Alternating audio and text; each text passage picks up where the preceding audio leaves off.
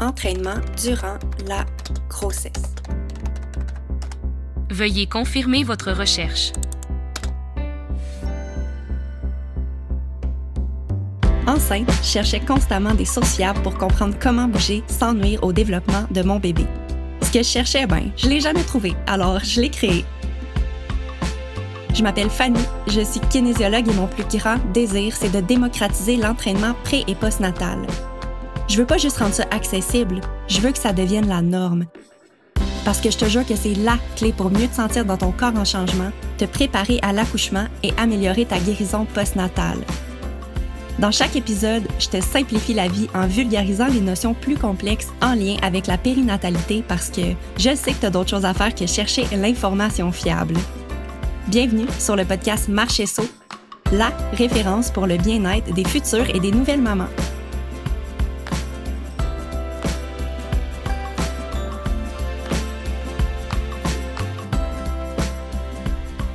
Salut les mamans et les futures mamans. Aujourd'hui, comme première invitée sur le podcast, je reçois Catherine Lafrance-Raymond, qui est physiothérapeute en rééducation périnéale. Euh, J'ai rencontré Kat sur Instagram et rapidement, on a constaté à quel point nos approches étaient non seulement similaires, mais aussi très complémentaires et on est également devenus rapidement de très bonnes amies. Euh, dans notre discussion aujourd'hui, on vous parle de la pertinence de consulter en physio périnéale durant votre grossesse et on vous donne aussi un paquet de conseils pour la prévention des déchirures lors de l'accouchement. Alors, sans plus tarder, je vous laisse sur notre discussion. Bonne écoute!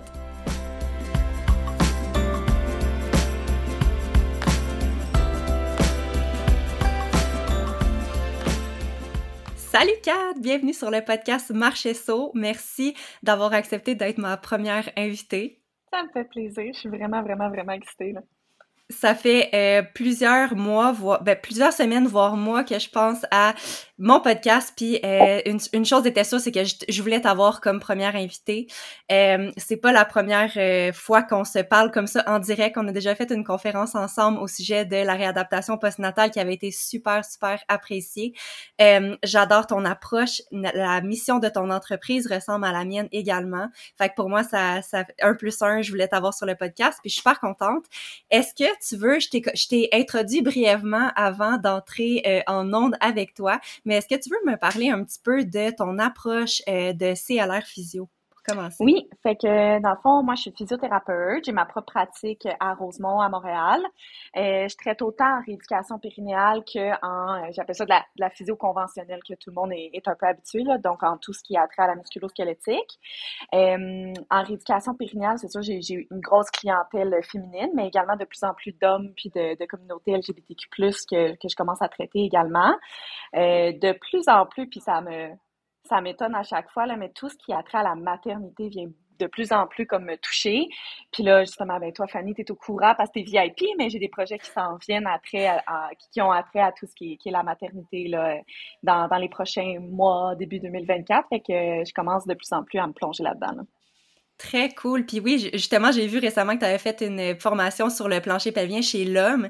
Je pense ouais. que c'est vraiment quelque chose de euh, qu'on n'aborde pas souvent, mais il y en a quand même des problématiques. Fait que c'est très cool que tu puisses aussi recevoir une clientèle masculine. Mais c'est quoi, mettons, la proportion de clientèle masculin-féminin que tu as en, ah, en ce moment, c'est 99 des femmes, là, vraiment. Ah ouais, hein, c'est ça. OK. Ouais, Donc, c'est moins okay. connu, puis euh, je commence à en parler un peu plus sur mes réseaux, là. C'est comme un, c'est un des seuls, quasiment, domaines où la femme, euh, c'est beaucoup plus exploité là, dans tout ce qui a trait à la médecine. Euh, tout ce qui est, mettons, douleur, plancher pelvien, euh, au niveau des hommes, c'est peu connu, même par beaucoup de professionnels de la santé là, en ce moment. Là. Très cool. Euh, mm. Donc, ensemble, aujourd'hui, euh, on aborde un sujet que je me suis fait, en fait, euh, proposer par ma communauté, qui est la préparation à l'accouchement, mais ensemble, on va vraiment aller regarder et parler beaucoup de, de, la prévention des déchirures à l'accouchement. Puis, mise en contexte, en fait, ce que j'ai fait avec ma communauté Instagram, c'est que je leur ai posé plusieurs questions au sujet de la préparation à l'accouchement, et un des sujets qui m'intéressait le plus, c'était que je voulais savoir, c'était quoi les, la plus grande préoccupation des femmes au sujet de la préparation à l'accouchement et il y a deux sujets principaux qui sont ressortis. Donc, la première grande peur, on va l'aborder aujourd'hui, c'est la peur des déchirures. Donc, je veux qu'on démystifie ça ensemble. Je veux que les femmes sortent du podcast ici, puis on en a parlé un peu avant, mais je veux, je veux qu'elles se sentent rassurées, un peu plus en contrôle de ce qui s'en vient pour elles là, durant l'accouchement. Et le deuxième sujet qui, est ressorti, c'était dans les préoccupations, c'était euh, relié aux douleurs durant l'accouchement. Donc, la peur de pas être capable de gérer la douleur. Et ça, c'est un sujet que je vais aborder prochainement avec une autre invitée. Fait que je suis super heureuse de commencer avec ce sujet-là, euh, de parler de ce sujet-là, en fait, avec toi, parce que je sais que c'est un sujet qui est euh, euh sur lequel tu es vraiment, euh, euh es vraiment une spécialiste, en fait, là, de, la, de la prévention des douleurs. Puis je te remercie parce que je sais que tu es allé réviser tes notes, euh, tu es allé regarder tes stats, parce que des fois, hein, on les sait pas par cœur, ces trucs-là. Fait que merci d'avoir pris un moment pour te préparer au podcast. C'est super apprécié. Fait que dans le fond, euh, avant de rentrer là-dedans dans euh, la préparation à l'accouchement, la prévention des, des déchirures, je voulais un peu qu'on distingue c'est quoi le rôle de la physio et de la kin dans la préparation à l'accouchement? Parce que nos rôles sont complémentaires, mais on n'a pas les mêmes rôles. Donc, ça serait le fun pour l'audience de savoir distinguer un peu nos rôles. Donc, je vais te laisser commencer avec comme le rôle de, le rôle de la physio périnéale euh, en préparation à l'accouchement. Donc, euh, vas-y, je te laisse aller. Oui. Euh, fait dans le fond, quand les femmes viennent me voir, qui sont enceintes, on vient voir un peu, bon, ben, comment est ton plancher pelvien? Fait que, grosso modo, là, les études vont dire, faut que tu fasses vraiment beaucoup de renforcement quand tu es enceinte. Fait que les fameux Kegel qu'on entend parler, euh, avec certains paramètres, tu contractes longtemps, tu contractes rapidement, etc. Mais des fois, ça m'arrive que des femmes arrivent en clinique, puis ils n'ont pas nécessairement besoin de renforcement, ou que ça soit des femmes qui, euh, un peu comme je dis, nos trapèzes, des fois sont super, super tendues, mais des fois, ton plancher pelvien, il est super, super tendu. Fait que moi, je préfère distinguer quel type de plancher pelvien, puis ensuite y aller avec une approche beaucoup plus personnalisée. Parce que si tu as déjà un plancher pelvien super hypertonique, si je te donne du renforcement, tu m'aimeras pas rendu à l'accouchement. Hein? Fait que déjà là, en physio-périnéal, bien sûr, si la patiente accepte qu'on aille voir son plancher pelvien, on est capable de déterminer, bon, quelle approche est la plus... Euh, la, la, la, mieux plutôt pour toi. Puis après ça, on vient travailler sur ton plancher pelvien jusqu'à environ tes 35, 36 semaines où je te laisse après euh, euh, être à la maison. J'ai toujours peur d'avoir une patiente qui accouche sur ma table après 37. Euh, à travers tout ça, on vient tout travailler, mais là, c'est encore une fois où que nos, nos deux chemins, nos deux spécialités s'entrecoupent, là, mais surtout ce qui est les abdominaux, les abdominaux profonds. Euh, J'aime beaucoup, beaucoup, beaucoup, beaucoup travailler avec le diaphragme, qui est le muscle qui dicte ta respiration, qui est étroitement relié à ton plancher pelvien, mais qui au final va t'aider euh, lors de l'accouchement, lors de, de la poussée. Puis, je sais pas, pour être franche avec toi, là, toutes les physiopérinéales, si elles font ça, mais moi, dans ma pratique, à partir euh, entre, je sais pas, là, 32, 35 semaines de grossesse, la dernière rencontre, euh, j'invite également le ou la partenaire de ma patiente à venir en séance, puis on fait une séance un peu plus comme préparation à l'accouchement qui dure euh, 60 à 75 minutes. On regarde tout ce qui est, puis on va beaucoup en parler aujourd'hui au final, là, mais euh, prévention des risques de déchirure, gestion de la douleur, on regarde tout ce qui est position d'accouchement. Je parle vraiment, vraiment beaucoup de la césarienne qui est selon moi très euh, méconnue et les femmes sont tellement pas préparées, je trouve, pour la césarienne. Fait qu'on vient comme démystifier le tout, puis j'envoie beaucoup, beaucoup trop de lectures et de documents après ça. Fait que je te dirais que c'est pas mal ça là, en physio-périnéal, en, en prénatal, ce qu'on regarde là. J'aime tellement ça que tu impliques le conjoint parce que c'est quelque chose, je pense, qu'on fait pas assez. Puis mm-hmm. euh, je pense pas que c'est toutes les, les professionnels qui font ça, d'inviter le conjoint pour que, euh, tu sais, il soit au courant de 100% là, du processus. Fait que je trouve que j'adore ton approche pour ça, vraiment. Euh, Laisse-moi préciser peut-être qu'une différence entre nos métiers, c'est que toi, tu es beaucoup en thérapie manuelle versus moi, j'en fais pas de thérapie manuelle. Donc, euh, je pense que les gens, euh, euh, c'est plus facile à comprendre dans ce sens-là. Mm-hmm. Mm-hmm. Moi, dans mon métier, le rôle de la kinésiologue en, préparation à l'accouchement, c'est vraiment, c'est vraiment éducatif comme toi. Mais moi, mon travail, c'est vraiment de préparer la femme à l'accouchement en utilisant le mouvement du corps. Donc, j'utilise beaucoup les exercices de mobilité, de renforcement pour vraiment vraiment aller rééquilibrer, si on veut, la posture de la femme pour éviter qu'il y ait des tensions excessives dans un ou l'autre des côtés du corps, tu sais. Donc, par exemple, si une femme a beaucoup, beaucoup de tension du côté droit de sa hanche ou de son corps, ben, ça va être optimal si on la prépare grâce aux exercices de mobilité à diminuer ces tensions-là sur le côté droit pour lui permettre d'avoir un bassin qui est plus équilibré. Puis, si je me, si je me trompe pas, toi aussi, c'est ce que tu fais, mais vraiment plus en utilisant tes mains. Tandis que moi, je l'explique et, je leur enseigne vraiment des techniques de, euh, des, des, positions à adopter pour, euh, pour l'assouplissement, la mobilité. Donc, euh, moi, je suis un peu plus dans l'explicatif. J'ai des programmes en ligne dans, les, dans lesquels je touche pas du tout à la femme, mais je, l'aide quand même à la préparer à l'accouchement. Donc, ça, je pense que ça distingue beaucoup nos, nos métiers. Puis, tu sais, tu l'as dit, les deux, on, on, aide beaucoup la femme à préparer son corps, son plancher pelvien, son diaphragme à l'accouchement. Même chose, moi, je le fais par l'entremise du mouvement. Toi, tu le fais par l'entremise d'explication ou de thérapie manuelle. Fait que c'est, je dirais que c'est pas mal ça la différence entre nos métiers. Ouais, d'accord? Ouais. Oui, exactement. Puis ça me fait penser autant en prénatal qu'en postpartum. Là. Tu sais, je te réfère tellement de patientes. Là. Je dis toujours à mes patientes, euh, je, si je continue comme ça, Fanny va être millionnaire là, à cause de moi. je blague, blague, mais... Merci, Catherine. Je dis tout le temps que c'est fou, mais tu me sauves beaucoup de travail aussi. Tu sais, ne serait-ce que de rééquilibrer, comme tu disais, la posture, que ça soit au niveau de relâchement musculaire ou de renforcement musculaire. Si les femmes, je sais qu'ils travaillent ça euh, à domicile ou à l'aide de tes programmes, après ça, quand ils reviennent en séance, on est tellement capable de progresser vers d'autres choses que peut-être toi, tu n'aborderais pas ou tu, tu peux pas aborder avec la femme aussi en distance. Des fois, c'est difficile. Mais moi, ça me sauve un temps fou, là, tes programmes et tes consultations.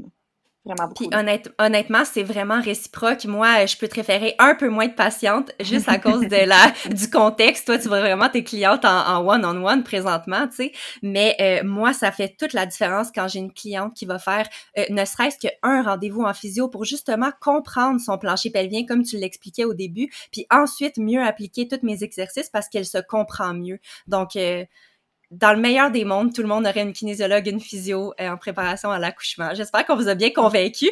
Mais là, on va rentrer dans le vif du sujet. Ah, puis j'ai une autre chose que j'aime aussi par rapport à la préparation du corps à l'accouchement là, dans, dans mon travail, dans mon travail à moi. Puis je pense dans ton travail aussi, c'est que je trouve que les femmes qui se préparent physiquement à accoucher ont une confiance euh, en leur capacité qui est augmentée, puis ça les prépare euh, aussi mentalement à l'accouchement, le fait de le fait de se faire confiance, de, de, de savoir que ton corps euh, tu sais, est bien préparé. T'es-tu d'accord avec moi? Mm-hmm. On dirait que c'est automatiquement, mentalement, ça mm-hmm. les aide vraiment beaucoup euh, à, à, prendre confiance. Là. Ouais, je suis d'accord. Puis j'en ai beaucoup parlé avec des femmes dernièrement qui disaient, je trouve ça tough parce que même si je me prépare, puis que, que j'envisage la position que je veux accoucher, par exemple, et telle, telle, telle, telle chose que je veux, ça se passe jamais comme on planifie. Fait qu'au moins, si tu sais que tu as fait le travail de préparer ton corps, que ce soit, comme tu dis, euh, mobilité, euh, mobilité, renforcement, étirement, némite, mais au moins, tu sais que tu peux faire confiance à ton corps, puis un peu plus être, euh,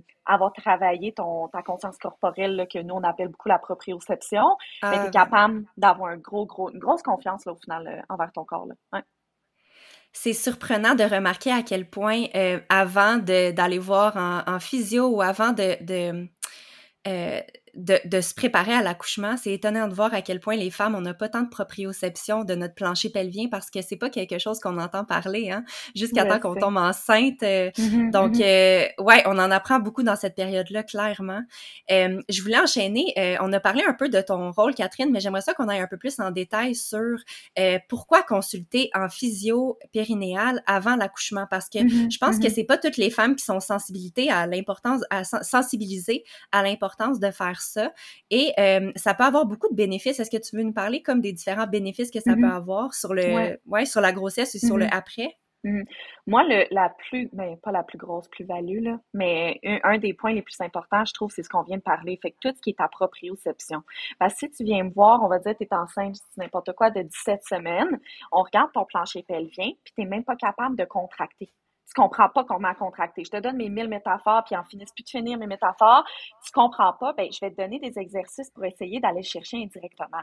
Fait que là, finalement, tu fais du travail pendant une vingtaine de semaines, 30 semaines, peu importe le nombre de semaines, mais après ça, ça va tellement être plus facile en postpartum. Puis, je dis tout le temps qu'en postpartum, tu n'as plus 24 heures dans une journée, tu en as comme 4 heures et demie avec un bébé.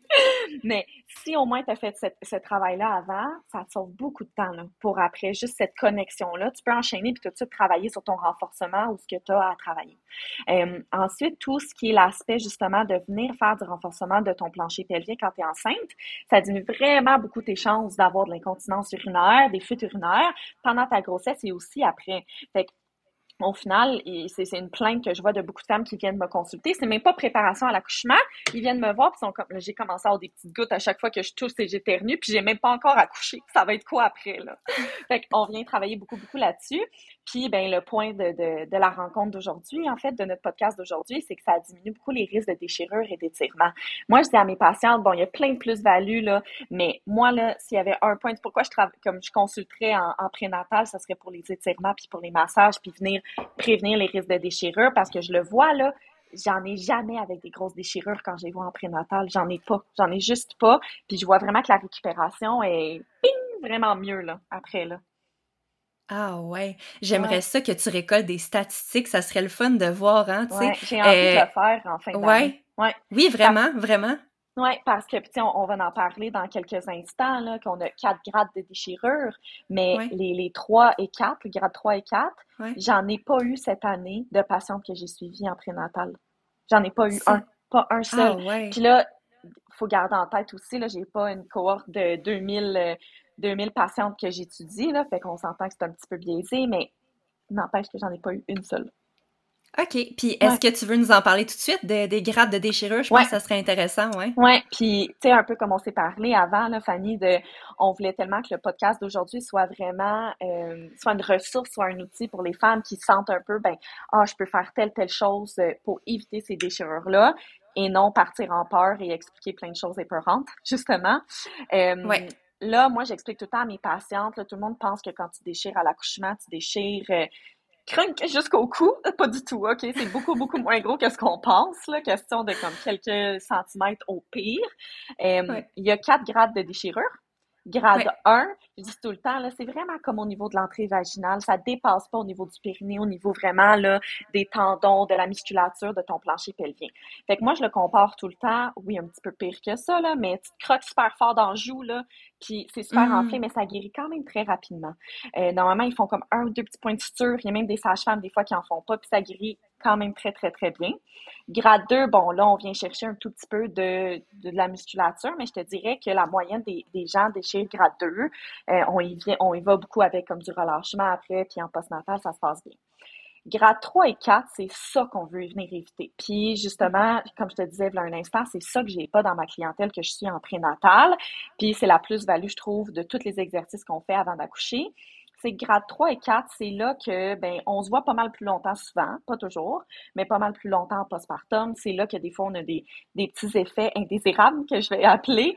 Euh, c'est là qu'on vient en fait plus atteindre des fois le sphincter anal. Fait que ça ne tente mm. pas d'atteindre le sphincter anal. Euh, D'où le pourquoi euh, les étirements, les massages, mobilité, technique de poussée, etc. Ouais. Super intéressant, euh, vraiment. Euh, puis quelque chose qu'on voulait rappeler aussi à, mm-hmm. aux femmes qui nous écoutent présentement, c'est que présentement, je pense que euh, le, métier de physio-pelvienne s'est rendu de plus en plus populaire, ce qui fait en sorte que c'est assez difficile généralement d'avoir un rendez-vous rapidement pour voir une mm. physio. Donc, notre conseil pour les auditrices, si vous êtes intéressées à prendre rendez-vous en physio périnéale, ce serait de le faire en début de grossesse pour, euh, idéalement, il faudrait que les femmes prennent rendez-vous à quel moment dans leur grossesse? Mm-hmm. Moi, je dis tout le temps, là, dans le meilleur des mondes, ça serait de prendre un rendez-vous au début du deuxième trimestre, aux alentours de 14 semaines. Euh, On prend pas de patientes, ou la majorité des physios que je connais, là, prennent pas de patientes dans le premier trimestre. Pour mm-hmm. la simple et bonne raison que oui, les chances de fausse couche sont plus élevées. Fait qu'on voudrait jamais d'association entre, mais ben, on s'est vu le matin à 9 h, puis malheureusement, le soir, à 8 h, tu fais une fausse couche. Nos traitements sont pas du tout dangereux. Là. Si tu peux avoir des relations sexuelles enceintes, on s'entend que mes traitements, c'est 0,1 de ça. Euh, on veut juste éviter euh, cette association-là. Fait qu'à partir de 14 semaines, on prend les femmes, on, fait leur prise en charge. Mais si c'était de moi, moi, je saurais que j'étais enceinte, puis le lendemain, j'appellerais pour un rendez-vous là, pour m'assurer d'avoir une place.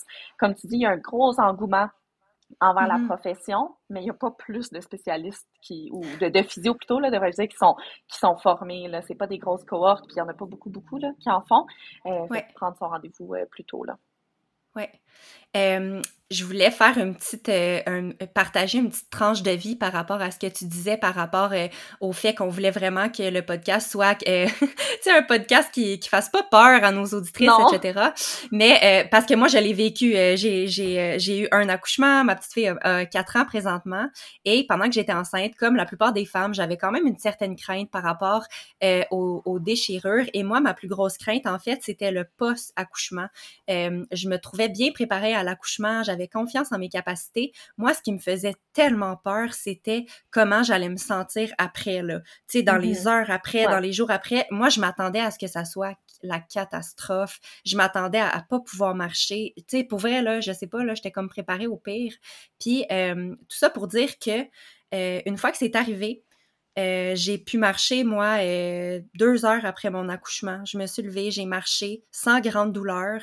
Puis euh, ça m'a surpris à quel point, malgré le fait que j'avais eu une déchirure de grade 2, je m'étais mm-hmm. préparée, mais comme tu dis, dans la, la moyenne des femmes, ont une déchirure de grade 2, qui a une petite atteinte musculaire. Mais malgré ça, je veux dire, c'était vraiment, vraiment tolérable mmh comme mmh douleur dans le, dans le post-natal. Fait que j'étais vraiment, c'est une des choses qui m'a surpris, tu sais, dans, dans, le, dans le sens positif. Je m'attendais vraiment à, quelque chose de, de catastrophique. Donc, euh, ça peut rassurer que certaines auditrices que ça sera peut-être pas si pire que ça. Mmh je pense que, ouais, je voulais, je voulais raconter ça.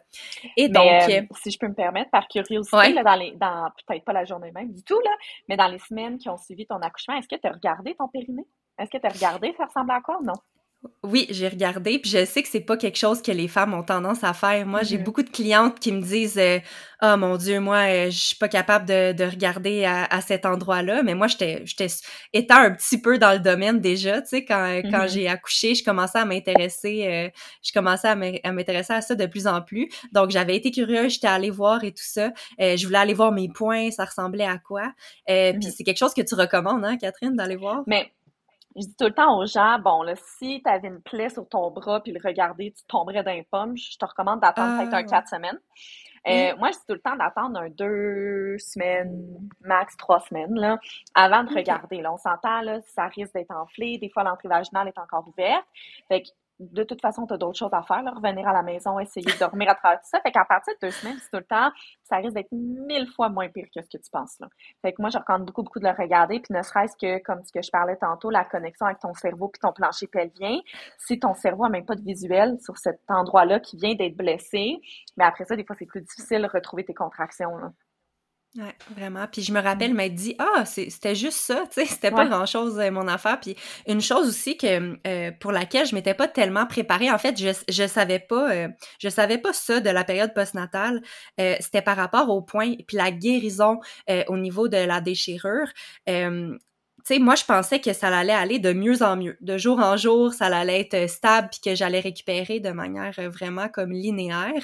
Puis qu'est-ce qui m'est arrivé? C'est que dans les premiers jours, comme je te dis, j'avais pas trop mal, ça guérissait, je pouvais m'asseoir, je mettais de la glace, tu sais, comme les recommandations et tout ça. Euh, mais après sept jours, j'ai eu une, espèce de pic de douleur. Puis euh, quand je me suis informée auprès de l'infirmière qui était venue à domicile, tu sais, pour voir ma petite, elle m'a dit ah c'est normal, c'est parce que les points sont en guérison, donc ça a, ça a un effet. Euh, les points vont venir les tissus vont guérir, donc les points vont venir tirer un peu sur euh, mm-hmm. euh sur euh, la, peau finalement, tu sais, autour des points. Je sais mm-hmm. pas si je l'explique bien. Puis elle dit c'est normal, puis la, la, qu'il y ait un pic comme ça, puis ensuite la, la douleur va redescendre et c'est, exactement ça qui m'est qui m'est arrivé. Mm-hmm. Donc depuis ce temps-là, je le dis souvent à mes clientes qui ont qui expérimentent la même chose. Fait que je sais pas si c'est quelque chose que tu as déjà observé toi. Ouais, il y en a qui me disent ça. J'ai un peu de tout là. Je te dirais. Souvent, j'ai tendance à voir justement le pic de comme ah ça fait un peu plus mal, ah ça revient bien, puis là mes points ont tombé. Comme pas longtemps après, les points avaient tombé après cette guérison-là. T'en ah. rappelles-tu? OK, ouais. oui, il me semble que ça fait du sens. Euh, il était tombé mm-hmm. pas longtemps après ce petit pic de douleur-là. Fait que, tu sais, c'est mm-hmm. quelque chose que j'aurais aimé savoir, disons, avant, avant que ça m'arrive, mais mais euh, ouais, une, une belle expérience finalement. Je Je, je, m'attendais au pire, finalement, ça s'est super bien passé. Donc là, disons qu'on commence à parler vraiment là, de euh, la préparation du plancher pelvien à l'accouchement. Ce serait quoi les différents euh, les différentes choses que tu fais toi avec tes patientes? Pour se préparer à leur accouchement, justement? Oui. Ouais. Ouais. Euh, fait que je leur dis tout le temps, ça dépend quand ils viennent me voir. Hein. Tout ce qui est, euh, par exemple, tu viens me voir, Fanny, là, puis on se rend compte que ton plancher pelvien, il est pas très, très fort. Mais tu mm. viens me voir à 34 semaines de grossesse, je te dis, hmm, moi, je préfère ton, tu sais, ton plancher pelvien va pas devenir Hulk non plus, là, d'ici ton accouchement, là. Fait que vaut mieux travailler sur toute ta souplesse, tes étirements puis tes massages, étant donné que ton accouchement est dans pas si longtemps. Mm-hmm. Optimiser ces bienfaits-là pour diminuer tes chances de déchirure, puis on s'y attardera après, là, ton renforcement. Il n'y a pas le feu non plus, Si tu viens me voir dans ton début de deuxième trimestre, ben là, on a beaucoup plus de temps pour venir mm travailler sur tout ce qui est ton endurance, ton renforcement, si tel est le cas. Fait que déjà là, on a le temps de se préparer. Comme je disais tantôt, là, moi, je prends tellement la proprioception, là, tellement, tellement, tellement, là, cette conscience corporelle-là de ton plancher pelvien. Puis là, c'est vraiment mon hypothèse, donc c'est zéro scientifique, ce que je vais dire. Mais tu mm-hmm. disais tantôt, ouais, les femmes, on est comme pas très bonnes, on dirait qu'avant un accouchement, on s'y attarde pas trop mais on s'entend que le plancher pelvien, le périnée ou, ne serait-ce que les organes génitaux d'une femme, c'est tellement tabou dans notre société. Puis je trouve ça tellement triste de, ne serait-ce que c'est tabou, puis c'est rare qu'une femme va me dire, là, je regarde mon périnée à chaque semaine. Après ça, tu regardes les hommes, eux, ils le voient à chaque fois qu'ils vont aux toilettes, là. Chaque, chaque. Non, mais tous les hommes, ben, tous les hommes, je veux pas, je veux pas généraliser, mais la, la majorité des hommes que je suis en, en plancher pelvien, là, leur contraction, hey, one, là, aucun problème à comprendre comment contracter, là.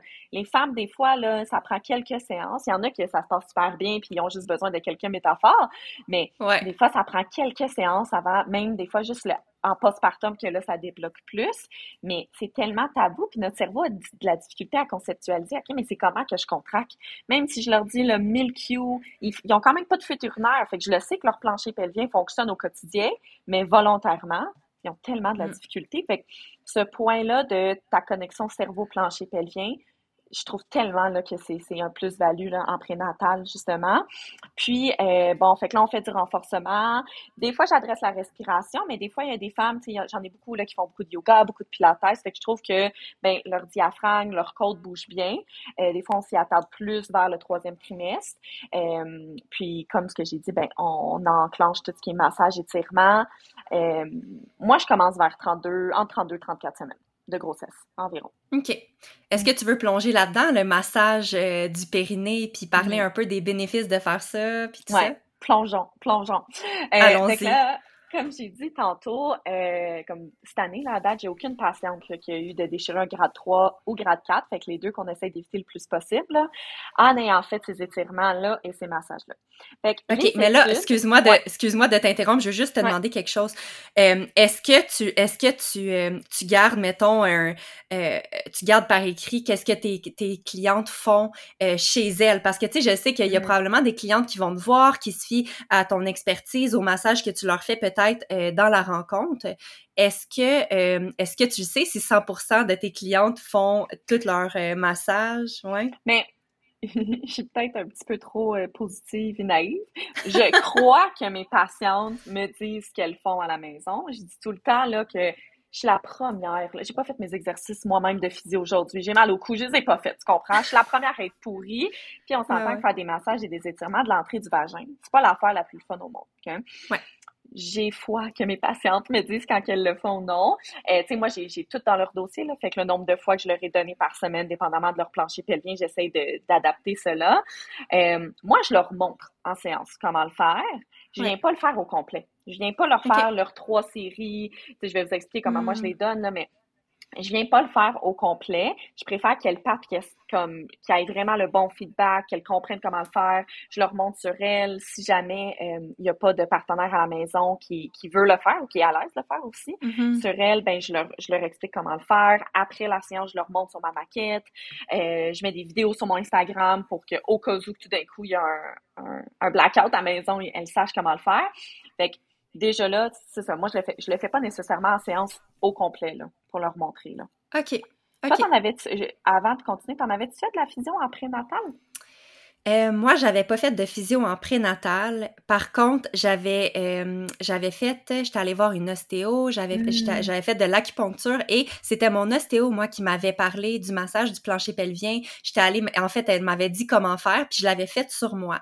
J'avais pas été la personne la plus euh, disciplinée, mais quand même, je le faisais quelques fois par semaine. Donc, euh, Mhm. je- peut-être je Mhm. rentre dans les statistiques de personnes qui l'ont fait et qui n'ont pas eu une, une- une déchirure de grade 3 et 4. Donc, euh, voilà, peut-être que ça a fonctionné dans mon cas.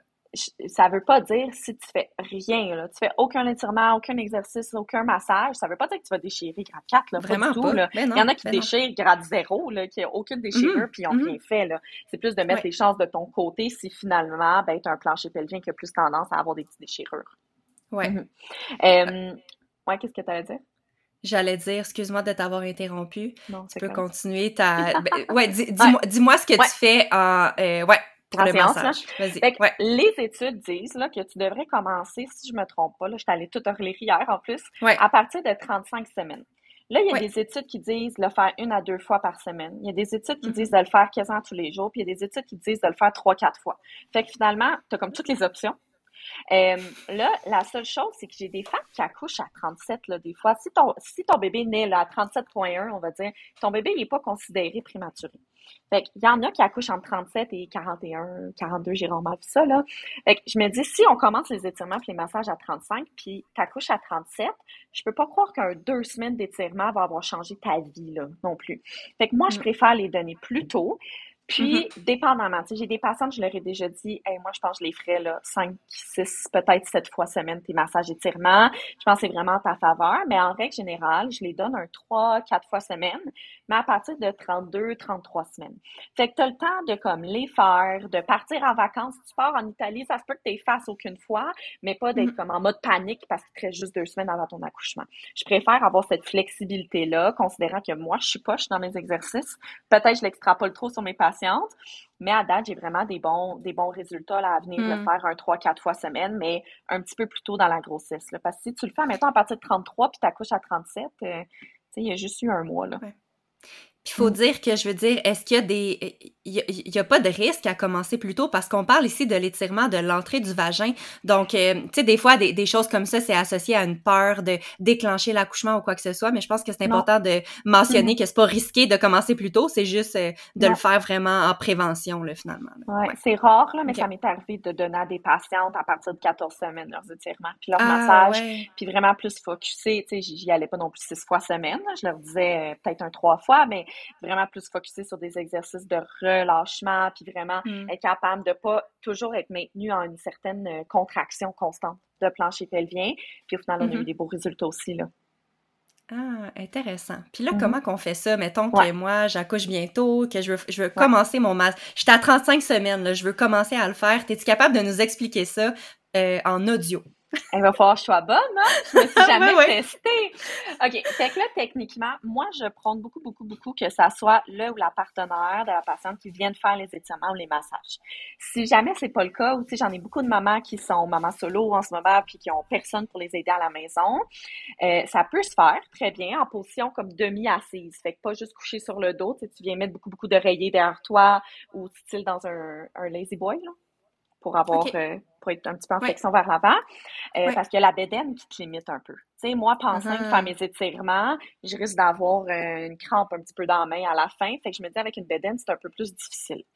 Si jamais la bédaine t'empêche vraiment de venir le faire toute seule à la maison, moi, je recommande de se coucher sur le côté et à place de passer ta main vers l'avant, de la passer Mm.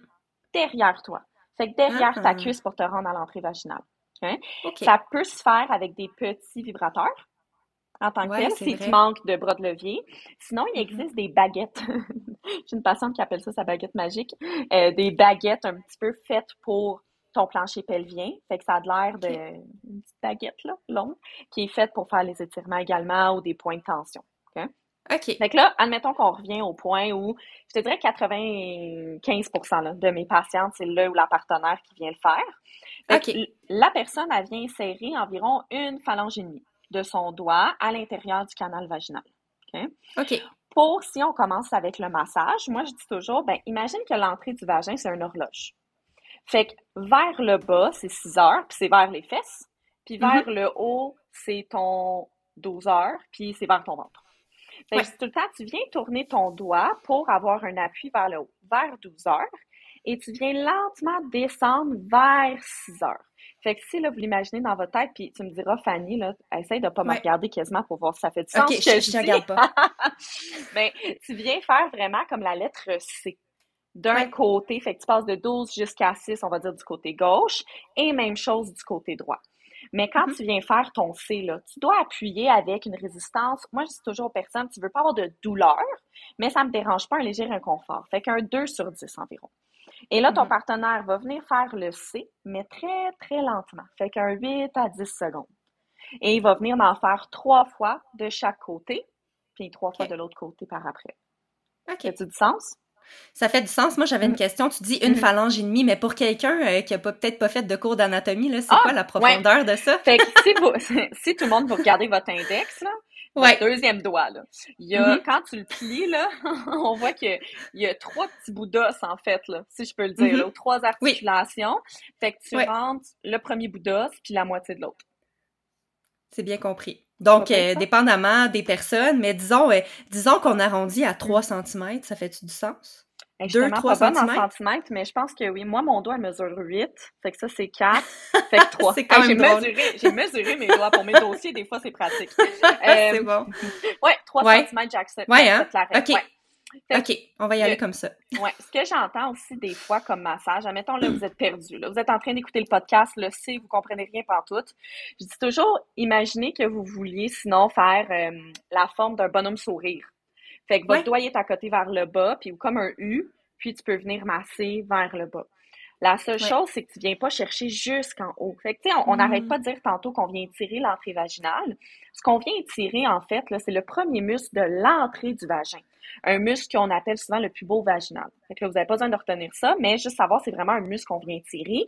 Mais ce muscle-là s'attache sur notre pubis en avant. Fait en venant faire ce C-là, tu es capable de le prendre au complet, puis pas juste venir masser la partie vers le bas, mais de masser aussi la partie vers le haut qui va venir euh, s'étirer au final durant l'accouchement.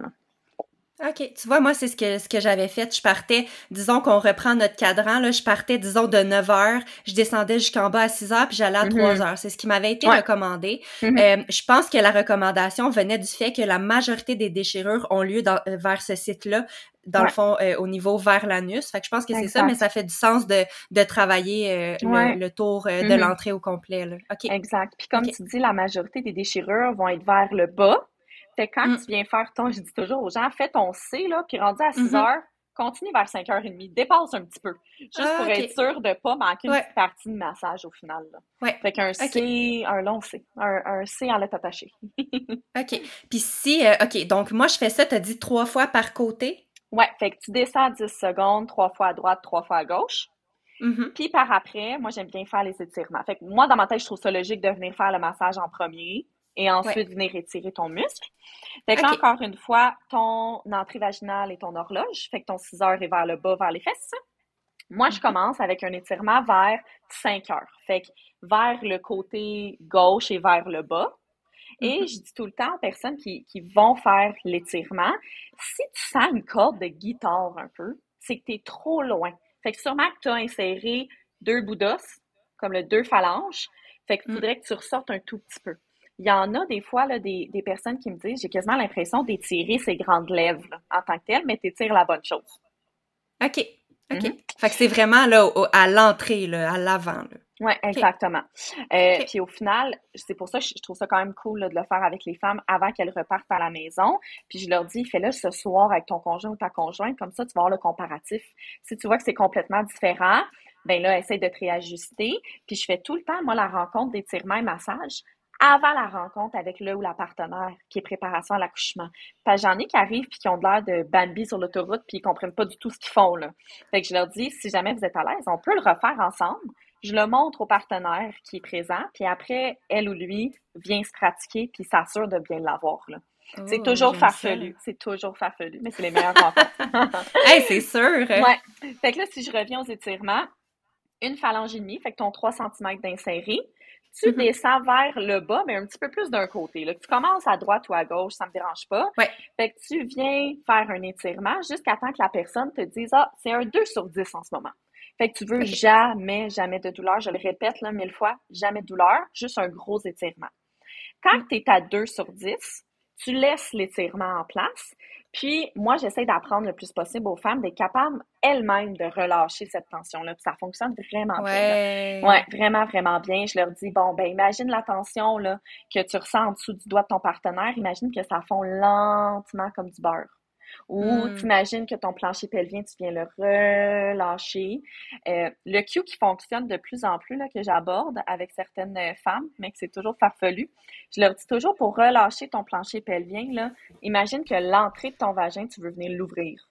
En vrai, mmh une fois sur deux, ça fonctionne full bien. Fait que je leur dis, bon, si admettons, t'es pas super bonne encore sur ta proprioception, ça va venir, c'est pas grave.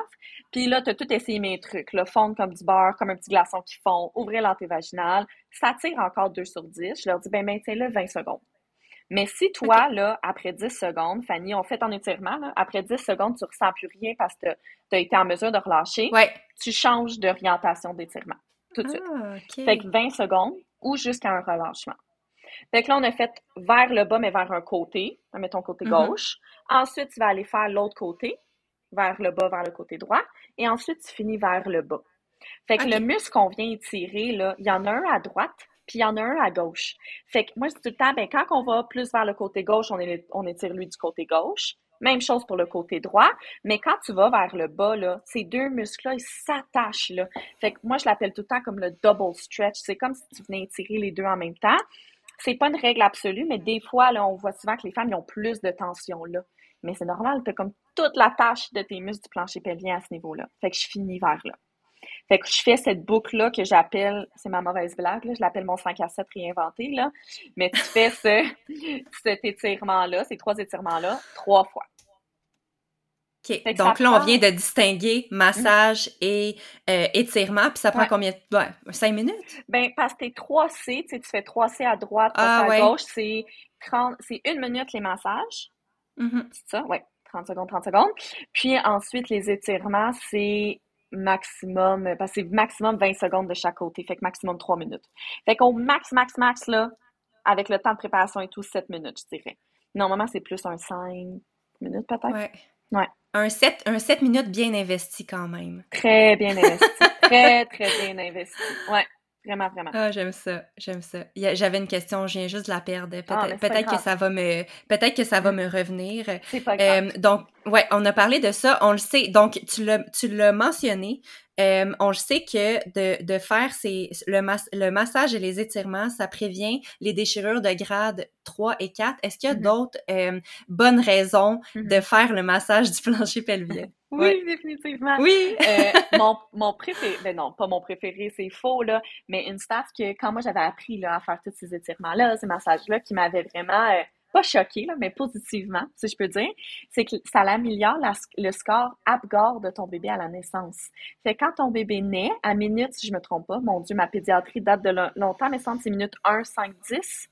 Fait qu'à minute 1 de vie de ton bébé, ils vont lui donner un score, euh, dépendamment de son état général, sa respiration, sa coloration, son pouls, etc. Fait que ça l'améliore le score Apgar du bébé dans la minute 1 et la minute 5. Est-ce qu'on pourrait, est-ce que tu connais la raison exacte mm. pour laquelle ça l'améliore ce score-là? Bien, je la connais pas exactement dans le sens, je l'ai pas lu là, en tant que tel dans des études, mais ma théorie dans tout ça, c'est que ton plancher pelvien il est plus capable de relâcher, tu as moins de tension, la durée de la poussée est souvent moins longue, fait que le bébé force moins longtemps en tant que tel, là, il est moins épuisé. Là. Moi, c'est ma théorie numéro un par rapport à ça. Là. Ça, ferait, ça fait beaucoup de sens mm-hmm. ce que tu dis. J'avais, c'est ce que j'avais en tête aussi, le fait que tu es capable, justement, tu as une meilleure proprioception, tu as déjà appris à relâcher ton plancher pelvien, donc on pourrait s'imaginer que ça l'améliore la phase de la, ça, ça l'accélère peut-être la phase de la. La poussée. C'est rien de scientifique qu'est-ce qu'on dit, mais ça pourrait faire du sens. Puis euh, j'ai juste de me rappeler aussi de qu'est-ce que je voulais partager, c'est que euh, en fait tantôt on parlait de, de relâcher volontairement le plancher pelvien, des, des petits cues qui peuvent qui peuvent nous aider à faire ça. Euh, moi, il y a deux choses. Premièrement, euh, on n'en a pas parlé, mais quand on fait l'exercice de massage et de relâchement du plancher pelvien, c'est quand même important d'avoir une, une respiration, une grande respiration fluide. Hein? Mm-hmm. on n'en a ben pas parlé, mais ce serait, ce serait pas une bonne idée de retenir notre souffle, tu sais, parce que des fois, c'est un mauvais réflexe qu'on a de, euh, on a une douleur de 2 sur 10, c'est inconfortable, on bloque notre souffle. Ça, c'est certain qu'on n'est pas capable de relâcher la tension euh, à ce moment-là. Fait que je pense que ça serait de respirer vraiment là, de manière naturelle, mm-hmm. fluide. Et mon autre conseil, ce serait, moi, c'est dans les choses qui m'ont le plus aidé à relâcher mon plancher pelvien pendant l'accouchement, c'est de penser à ma mâchoire, vraiment, là, puis de mmh. vraiment, euh, de vraiment desserrer les dents. Plus tu desserres les dents, plus tu décolles la langue de ton palais. Tu peux même laisser la bouche ouverte, là, puis tu respires profondément. Moi, c'est une des choses qui m'aide le plus à relâcher au niveau pelvien. Fait que je voulais juste mmh. le partager comme ça. Tu sais qu'il y a plein d'études qui commencent à sortir sur le lien entre la mâchoire et le plancher pelvien. Vraiment, genre, genre, mais... ouais, ouais, ouais, ouais. Mmh, mais tu sais, j'en parle souvent dans le dans le programme grossesse active, euh, il y, a, une quinzaine de séances de yoga prénatal et je pense que la, la chose que je partage le plus souvent, c'est relâche ta mâchoire. Puis là, dès que tu relâches ta mâchoire, ta mâchoire, t'es capable de te détendre dans les postures. C'est incroyable le lien entre les deux. Là. fait que, ouais, je l'ai mentionné ici. Fait que mm-hmm. peut-être si vous voulez incorporer ça dans vos euh, étirements et massages. Mm-hmm. OK, donc là, on parlait, on est, on s'égare, mais on revient. C'est correct. Moi, ma job, c'est de nous ramener sur le droit chemin. Fait que là, euh, je t'avais posé la question, est-ce qu'il y a d'autres bonnes raisons de faire euh, les étirements? Fait que toi, tu avais mentionné le test Apgar. Y avait-tu d'autres choses? mais là, c'est sûr, on parle juste de déchirures depuis tantôt, euh, des mm-hmm. déchirures que, qui sont induites naturellement lors du passage du bébé. Il y a des déchirures qui peuvent être induites médicalement, qu'on appelle des, des épisiotomies. Euh, fait que ça mm-hmm. diminue ces risques-là également. Mais ça diminue les risques, les risques pardon, également de tout ce qui est, et ça c'est le mot le plus difficile à prononcer, instrumentalisation. Oui, les risques d'instrumentalisation. Fait que tous les, les, les, les, instruments, les forceps, mm-hmm. ventouses qu'on essaye d'éviter. Euh, Puis tout ce qui est également douleur après avoir accouché. Surtout dans les trois premiers mois, tout ce qui est étirement et massage aurait été démontré à diminuer la douleur au niveau du pyrénée, au niveau du plancher pelvien dans tes trois mois postpartum. Fait que je trouve ça intéressant, ne serait-ce que pour ta récupération après, pour ton sentiment de bien-être, pour ta douleur. Vraiment, vraiment efficace. Toutes des bonnes raisons pour faire l'étirement. Je pense qu'on va avoir convaincu tout le monde qui nous a écoutés aujourd'hui. Est-ce qu'il y, a une, mm. est-ce qu'il y a une différence entre euh, un premier accouchement versus un deuxième, un mm-hmm. troisième pour le risque de déchirure, pour mm-hmm. euh, les massages? Est-ce que c'est les mêmes conseils? Moi, je donne les mêmes conseils. Euh, je dis toujours de ne pas s'asseoir sur le fait que tu n'as pas déchiré pour bébé numéro 2, numéro 1. Mm-hmm. Si je recommence de pas s'asseoir sur le fait que tu n'as pas déchiré pour ton premier accouchement, que ça va être la même chose pour ton deuxième. Et souvent, ce que je vois, c'est que si, admettons, tu as déchiré, on va dire grade 2 pour bébé numéro 1, bien souvent, si ça vient redéchirer, ça redéchire au même endroit. Fait que dans le sens, mm. c'est la, souvent, ça vient déchirer ou que les tissus sont plus faibles ou que la trajectoire des fibres musculaires induit la, la, la déchirure dans ce sens-là. Euh, mais on est capable quand même d'éviter une déchirure. Euh, tu sais, je l'ai vu là, avec une femme récemment, grade 2 bébé numéro 1, puis aucune déchirure bébé numéro 2. Euh, souvent, on voit que l'accouchement euh, numéro 2 est plus facile que le numéro 1. Ce n'est pas une règle générale là, du tout, du tout, du tout, mais on dirait que ton corps s'en souvient. Souvent, ton travail actif est moins long, ton temps de poussée est moins long, mais c'est pas une règle générale non plus. Là, ouais. Mm-hmm, mm-hmm. Je pense que c'est important de mentionner également qu'il y a certains facteurs qui sont non contrôlables et ben qui peuvent provoquer des déchirures. Tu sais, c'est important de le mentionner parce que peut-être que parfois une femme se dit ah moi j'ai pas fait, euh, euh, je dois pas avoir fait mon travail, j'ai eu une déchirure grade 4, mais moi j'ai une, j'ai une cliente, j'ai une cliente qui était extrêmement bien euh, préparée et que son bébé à elle a décidé de sortir avec un petit coude, tu sais, par en ah. haut. Puis ouais malheureusement donc mm. même chose pour un, un peut-être un deuxième bébé mais qui aurait un plus gros poids, tu sais, plus mm-hmm. le plus le, la, tête du bébé est grosse, plus son poids est élevé, ben évidemment, plus ça augmente les risques de déchirure. Donc euh, euh, oui, la femme a un certain pouvoir mm-hmm. dans la préparation, dans la prévention, hein, mais parfois comme dans n'importe quoi dans la vie, il y a des choses qu'on peut pas contrôler. Donc c'est important de se concentrer sur mm-hmm. les choses qu'on peut contrôler et de pas euh, de pas se taper sur la tête si jamais, tu sais. Ouais. Puis moi je dis toujours aux femmes premièrement de ce que je vois là souvent lors des échos, c'est qu'ils je, je connais pas le terme en français, là, ils overbet le poids du bébé, ils surestiment. Surestiment le poids du bébé. Moi, j'ai mm-hmm. vu, j'en ai pas eu mille des patientes comme ça, là, mais une patiente qui a accouché d'un bébé de 10 livres avec mm-hmm. aucune déchirure de son périnée, même pas un grade 1. Fait que puis comme j'ai vu des bébés de 5 livres avec des déchirures grade 2, 3, là, tu sais, c'est pas... Euh, je dis toujours aux femmes de pas paniquer non plus quand tu te fais dire que ton bébé est gros. Des fois, ton bébé est plus long. Fait que ça veut pas dire que tu vas plus déchirer si ton bébé est plus long. De toujours te dire que souvent, il, y a comme toujours une livre de plus quand il. À chaque fois, j'entends une maman dire Oh mon Dieu, mon bébé va peser 8 livres. Puis là, rien, il était 6,7. Je comprends. Ben, exactement, c'est exactement ça qui m'est arrivé. Euh, j'avais fait une, une écho, moi, euh, vers la, mettons, euh, vers la 35e, je pense. C'était Mhm. pas, c'est pas une échographie que tu as souvent. En tout cas, moi, Mhm. j'avais, il avait fallu que j'en fasse une. Et euh, il m'avait dit que j'allais avoir un gros bébé, que, que ça allait sûrement être alentour de 8, en- entre 8 et 9 livres. Finalement, ma fille pesait 7 livres. Donc, euh, c'est un bon point que tu apportes parce que des fois, les médecins, euh, tu euh, disent juste l'information, partagent l'information, mais des fois, ça peut être angoissant, là, de s'attendre à un gros bébé, etc. Donc, ouais, bon point. Merci. Mhm. Merci, Puis, tu sais, comme tu disais, tu peux rien, tu sais, tu sais, en fait, tu peux rien, là, contrôler au final, autre que essayer de te préparer à l'avance. Puis, même si tu déchires grade 3, là, puis tu as fait tous tes étirements puis tes massages, ben, dis-toi que tu as quand même moins de risque d'incontinence après avoir couché. Oui, Euh, si tu as un peu de douleur dans les premières semaines, ben, dis-toi peut-être s'arrêter le double si tu n'avais pas fait les étirements puis les massages. Fait que c'est pas, c'est pas une règle absolue que tu vas pas déchirer, mais au final, tu mets les chances de ton, de, de ton bord, là. Ouais. Absolument. Et je, Mhm. c'est la différence entre les femmes qui ont, euh, qui ont pris conscience de leur plancher pelvien et qui ont fait leur exercice pendant la grossesse, c'est hallucinant à quel point leur réadaptation est plus rapide. Mhm. Directement après la grossesse, elles comprennent comment contracter, comment relâcher parce qu'elles l'ont pratiqué pendant la Mhm. grossesse. Donc, la vitesse de récupération postnatale est vraiment améliorée. Ouais. Donc, là, aujourd'hui, on focus sur la prévention des déchirures, mais c'est un bon point que tu apportes que euh, c'est bénéfique pour une tonne de choses. Donc, il y a encore plus de raisons de, de le faire. Mhm. Puis je Euh, dis tout le temps que c'est mon seul point, euh, ma seule raison de pas consulter en prénatal. Euh, je trouve que quand tu es enceinte, on va dire, tu as une job que tu travailles, t'as une grosse job, tu travailles 45 heures semaine, business woman, euh, tu es enceinte, tu vas en acupuncture, tu vas en ostéo parce que tu mal au bas de dos, tu as plus d'écho parce qu'ils pensaient qu'il y avait quelque chose de pas correct avec ton bébé, mais que ton bébé est normal finalement, mais tu as 1000 suivis, faut pas que ça devienne une surcharge non plus. Je dis tout le temps, faut pas que ça devienne une charge mentale supplémentaire de devoir être suivi en prénatal. Puis même chose en postpartum. J'en ai des femmes, des fois, que je leur dis, écoute, c'est-tu un bon moment pour toi en ce moment de consulter? Mhm. Oui, on dit que c'est idéal que tu consultes tout de suite après avoir eu un bébé, mais j'en ai qui viennent cinq ans après, puis on finit par y arriver, ils n'ont pas de fuite urinaire, ils reprennent la course, tout se passe bien, tu sais. Fait que des fois, de garder en tête aussi de ne pas être trop sévère envers, envers soi-même, puis que oui, il y a des moments peut-être plus optimales pour ton plancher pelvien, mais tu vas, tu vas bien guérir quand même si tu le fais plus tard. là. Il est jamais trop tard pour consulter euh, en physio euh, périnéale. Mhm. ouais, Non. c'est vrai. Ouais. Euh, on a parlé de ce qu'on peut faire avant. Mhm.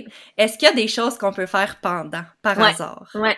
Euh, fait que là, ça vient le point du pourquoi moi je suis en amour fou avec les sages-femmes, mais beaucoup, beaucoup aussi les doulas, les accompagnantes à la naissance, qui eux sont top, ne serait-ce que juste gestion de la douleur, mais ils sont super formés là, en tout ce qui est plancher pelvien, puis tout ce qui est euh, euh, essayer de diminuer les chances de déchirure pendant l'accouchement.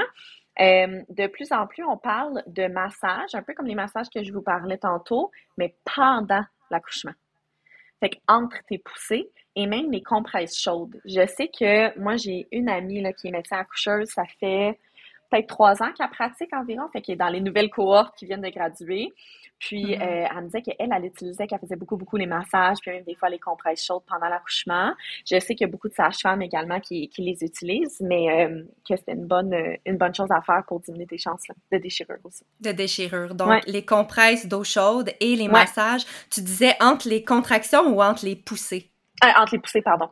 Entre les poussées. Non, les je pense poussées. que c'est ce que tu as dit, mais je voulais Ouais. juste, euh, je voulais juste confirmer. Mhm. Et ça, ça aurait aussi des risques. euh, en fait, ça diminue les risques d'épisiotomie et de déchirure garde 3 et 4, ces deux techniques-là. Ouais, puis les instruments euh, qu'on parlait tantôt. Ouais. Ouais. Excellent. Fait que Vraiment. euh, vraiment. Puis ton ami est doula ou sage-femme? Non, elle est médecin. Médecin Un médecin, accoucheuse. ton ami. Ouais. OK, En OK, fait, OK. médecin OK. de famille, puis un an supplémentaire pour faire les accouchements. Ouais. Ouais. Ouais. Faut dire que les recommandations, comme dans tous les domaines, changent tellement vite Ouais. euh, que peut-être qu'on dit quelque chose aujourd'hui qui va que, que cette chose-là va avoir complètement changé dans les recommandations Mhm. dans deux ans. Ouais. On est vraiment dans, dans ce genre de domaine-là où est-ce qu'il y a toujours des avancées euh, de la science. tu sais. Donc, euh, qu'est-ce qu'on vous partage aujourd'hui, c'est ce qu'on sait présentement au Puis- moment où on se parle.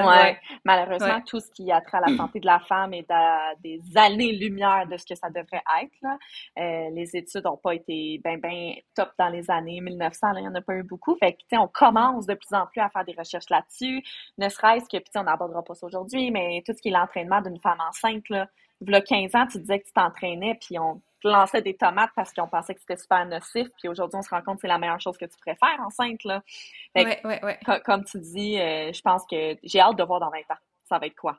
C'est peut-être que tous les médecins vont faire les massages, puis vont pas mettre toutes leurs patientes couchées sur le dos, puis...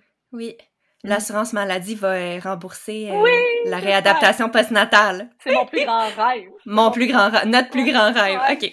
Est-ce que, euh, pour continuer, est-ce qu'il y a des choses que tu voulais partager concernant... Est-ce qu'il y a d'autres choses qu'on n'a pas abordées qui pourraient prévenir aussi ou, ou, préparer la femme à l'accouchement, prévenir les déchirures? Mm-hmm. Y avait-tu d'autres points que tu voulais apporter? moi, je je ne veux pas démoniser la, la position couchée sur le dos pour accoucher. Mm-hmm. Euh, on le sait qu'en milieu hospitalier, c'est, je connais pas les statistiques là, honnêtement, là, mais je dis toujours c'est comme 99% des accouchements sont comme couchés sur le dos. Puis après, tu regardes en maison de naissance avec des sages-femmes, puis c'est complètement le contraire. Mais il y a des sages-femmes qui font accoucher certaines femmes sur le dos aussi. Fait que si t'as tout essayé ou c'est la seule position que t'as pas super, super, super mal au dos, puis que c'est la seule qui était capable de bien sentir ta poussée, go for it. Moi, je blague tout le temps en disant, si c'est moi qui accouchais, je déchirerais grade 4 puis j'accoucherais sur le dos, tout le temps. Ceci étant dit, de plus en plus, puis c'est ça que j'étais allée voir justement hier, les évidences par rapport aux positions d'accouchement. Fait que dans ton bas de dos, en fait, dans ton dos, tu as ta colonne vertébrale, puis, tu es en dessous des dernières vertèbres lombaires. Il y a, ben, très, très loin, il y a ton coccyx. Fait que le fameux os, quand tu déboules les marches, de mal pendant six ans. Mais entre tes vertèbres puis ton coccyx, fait que pas mal dans le craque de fesses, là, t'as ton sacrum, qui est un os vraiment en triangle, qui ressemble un petit peu à des mm-hmm. vertèbres. Puis cet os-là doit vraiment venir faire un gros mouvement qu'on appelle de nutation quand que tu veux laisser passer ton bébé. Mais là, cet os-là, quand tu es couché sur le dos, tu l'écrapoutilles pas mal. Là. Fait que mm-hmm. de venir essayer, oui, de peut-être accoucher dans d'autres positions, mais aussi les changements de position pendant la poussée a été démontré pour diminuer tes, ta longueur de poussée, mais aussi tes chances de déchirure, puis aussi de tout ce qui est les instruments puis physio qu'on répète depuis tantôt je dis toujours, je ne veux pas démoniser la posture sur le dos parce que si c'est ça qui fonctionne, tant mieux. Mais il y a tellement d'autres positions qui pourraient réduire ton temps de pousser puis juste t'avantager toi puis ton bébé là. Ton bébé il pousse en titi là, en ce moment là pour sortir. Là. Fait que c'est mm. toujours pourquoi pas essayer d'autres postures qui sont plus favorables. Euh, le, les le personnel de la santé font du mieux qu'ils peuvent avec ce qu'ils ont, mais depuis des années, on enseigne seulement les, les accouchements couchés sur le dos. Fait que je dis toujours, je veux pas blâmer le personnel soignant parce qu'ils font des jobs extraordinaires, ils font des chiffres que je serais même pas capable de faire la moitié de leurs chiffres sans tomber d'un pommes de fatigue. Ils ont tellement de patients, ils ont trop de jobs en ce moment, mais euh, des fois de garder cette ouverture d'esprit-là, qu'il y a peut-être d'autres choses qui favoriseraient les, les, patientes lors de l'accouchement. Ouais. Vraiment. Ben, il faut dire que la présence de l'épidurale a vraiment un impact aussi mm-hmm. sur la capacité de la femme à pouvoir euh, pousser dans des positions qui pourraient prévenir les, déchirures. Donc, euh, mm-hmm. généralement, avec une épidurale, il y a des exceptions. Il y en a des femmes qui ont, qui ont le contrôle un peu plus de leur jambe, mais une fois que tu as mm-hmm. l'épidurale, tu as pas mal pas le choix d'être dans le lit en position soit sur le côté, soit sur le dos. Donc, ça limite un peu les positions, là, c'est certain. Fait que je pense que ça l'influence beaucoup aussi, tu sais, euh, au niveau médical, la possibilité de pouvoir prendre différentes positions. Mais juste sur le côté, tu sais, dans le sens, on a deux côtés, fait qu'au moins tu peux essayer ces deux côtés-là. Euh, j'ai une amie, moi, récemment, la petite, euh, tranche de vie, j'ai une amie qui, qui, a accouché récemment puis qui a été extraordinaire dans ces exercices-là pour elle, comme suivait à la lettre ce que je lui disais. J'ai fait tout son suivi en prénatal, puis elle, elle a pris l'épidurale pour accoucher.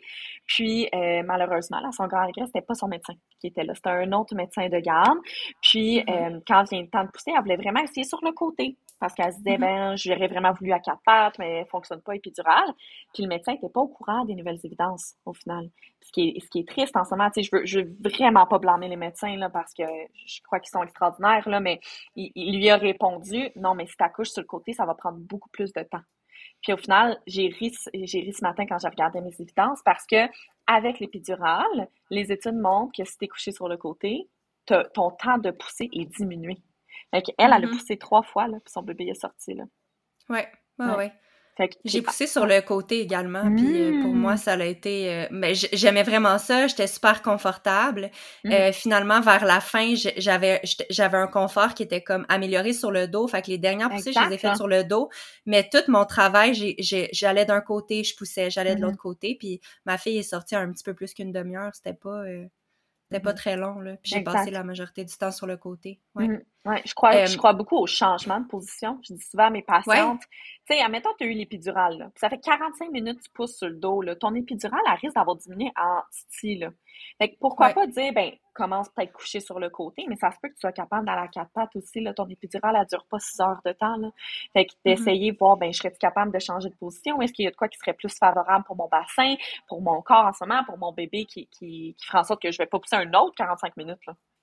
Ouais, mais je pense que c'est une bonne chose à retenir, ça. Le fait mm-hmm. que, ben, même si tu n'as pas une tonne de positions disponibles, le fait de bouger puis de pousser dans différentes euh, positions, ça, accélère la phase de mm-hmm. pousser puis ça diminue aussi les risques de complications. C'est c'est vraiment une bonne information. Puis, tu sais, tantôt, tu parlais du sacrum et euh, du fait que euh, quand tu es sur le dos, le sacrum ne pouvait pas reculer. Moi, mm-hmm. des fois, je donne l'image, tu sais, un peu de la petite queue de chien, là. Tu sais, quand on est debout puis que, moi, pour, pour, pour parler un peu de la mobilité du bassin, je dis, pour, fais comme si tu voulais sortir le coccyx en arrière, comme si tu avais une petite queue de chien puis tu voulais le, sortir. C'est un peu ce mouvement-là, le mouvement de, de, du sacrum euh, à l'accouchement, là, lors de mm-hmm. la sortie du bébé. Donc, imagine si tu es sur le dos, tu veux sortir ta queue de chien, ça fonctionne pas vraiment. Versus si tu es, si sur le mm-hmm. côté ou à quatre pattes ou dans les autres positions, tu as vraiment plus de mobilité pour faire ce petit mouvement-là. Des fois, je, dis juste ce petit cue-là, puis c'est comme mieux compris. Fait que, non, je pense que... Je, ouais. Mm-hmm. Une petite queue de chien. Tu sais, tout le monde sait qu'une queue de chien, c'est vers le haut, tu sais. Fait que, ouais, c'est ce que j'utilise des fois. C'est dommage parce que ça fait euh, quasiment 40 semaines que ton corps sécrète donc beaucoup, beaucoup, beaucoup d'hormones d'hyperlaxité. Puis tu sais, ton sacrum, là, chez toi puis moi, là, il bouge pas beaucoup, là. C'est de quelques degrés, là. Si je me trompe pas, c'est comme 4 à 5 degrés. Quand t'accouches, c'est un 18 à 20 degrés, là, pratiquement, là. C'est pas douloureux, bien sûr, ton corps s'est préparé à ça, mais c'est comme maudit, j'ai fait une job pendant 9 mois puis je l'écrase dessus, là. Ouais. Oui, c'est vrai que mm. c'est triste quand on y pense comme ça. Puis là, euh, Kat, il y aurait tellement d'affaires que je, je, voudrais discuter avec toi, entre autres euh, la technique de poussée, mm-hmm. euh, gestion de la douleur, ça je vais en parler avec une autre invitée. Euh, je sais qu'il y a quelque chose de vraiment cool qui s'en vient de ton côté là, pour la mm-hmm. préparation à l'accouchement. Tu veux-tu nous en parler un peu ou c'est un peu un projet secret, ouais? Non, mais je peux en parler, puis un peu de ma mission à travers tout ça, c'est que, puis on en a parlé au début de l'engouement vers la rééducation périnéale qui est top, top, top, je trouve en ce moment là mais il y a tellement de temps d'attente. Pour te donner une idée, moi, c'est dans euh, comme environ trois mois. Je n'ai pas de place pour les trois prochains mois. Puis je trouve ça tellement triste parce qu'on s'entend que mes séances, elles ne coûtent pas 15 là. Puis je même si je voulais, je ne pourrais pas les mettre là, à 15 C'est soit que tu as un super bon salaire ou que tu as des bonnes assurances ou que tu coupes dans d'autres choses. Des fois, tu peux pas là, non plus couper dans plein de choses pour venir me voir trois, quatre fois en prénatal, puis je sais pas combien de fois en postpartum. Mais je trouve que l'accessibilité aux soins en ce moment au Québec est une grosse, grosse lacune envers tout ce qui est physiothérapie, notamment rééducation périnéale. Fait que j'essaie de monter une plateforme un petit peu plus en ligne de conseils généraux, d'exercices généraux, en sachant un peu, bon, quand est-ce que je devrais faire ça, quand est-ce que je devrais pas le faire, puis tu sais, par exemple, les étirements, les massages, on l'a pas, on l'a pas mentionné tantôt, là, mais quelqu'un que, une femme qui ça fait 10 ans qu'elle a des douleurs lors de relations sexuelles, moi, je recommande de ne pas faire les étirements et les massages et d'avoir une évaluation par un professionnel avant. Tu sais, parce que ça se peut que mm. finalement, tu devrais peut-être pas les faire. Il y a d'autres choses qui seraient mieux pour ton plancher pelvien, puis que faire les étirements et les massages va exacerber ta, ta douleur au final. Là. Fait que tout ce qui est, tu sais, c'est dans le sens, c'est pas mortel, là, des étirements puis des massages de plancher pelvien. C'est donc pas compliqué, là. C'est, ça prend cinq minutes puis t'es formé, là. Fait que j'essaie de me bâtir un peu une, euh, ou plutôt amener ma compagnie vers, euh, vers cette mission-là, là, pour euh, début 2024, là. Si je continue à travailler beaucoup, je devrais m'y rendre. Ouais. ça va être euh, une des plus belles journées de ma vie quand ta plateforme va être disponible parce que j'ai l'impression que ça viendrait compléter mon offre de service, euh, compléter le programme grossesse active. Fait mm-hmm. que c'est tellement, tellement un beau, un beau projet qui est en cours. Euh, c'est certain que je vais vouloir te revoir sur le podcast quand ce projet-là va être sorti. Ça va me faire full plaisir. Puis peut-être qu'à ce moment-là, on pourra parler de d'autres sujets ensemble mm-hmm. sur vraiment, tu sais, la préparation à l'accouchement ou d'autres choses qui seraient pertinentes. Mm-hmm. fait que je te souhaite vraiment comme une très, une bonne période de création. Je sais c'est quoi. C'est euh, c'est un gros mandat que tu as entre les mains, mais je suis certaine que ça va être tellement utile pour beaucoup de femmes, cette, euh, cette nouvelle outil-là que tu es en train de, de faire. Donc, une super bonne ressource qui s'en vient pour vous, les futures mamans. Euh, ensuite de ça, si jamais vous êtes très près d'accoucher, je voulais vous rappeler que j'ai également une séance d'exercice de préparation à l'accouchement qui est disponible sur mon site web. Vous allez au www.marche-saut.com dans la section gratuité et vous allez avoir une séance complète d'exercices préparatoires à l'accouchement de 45 minutes.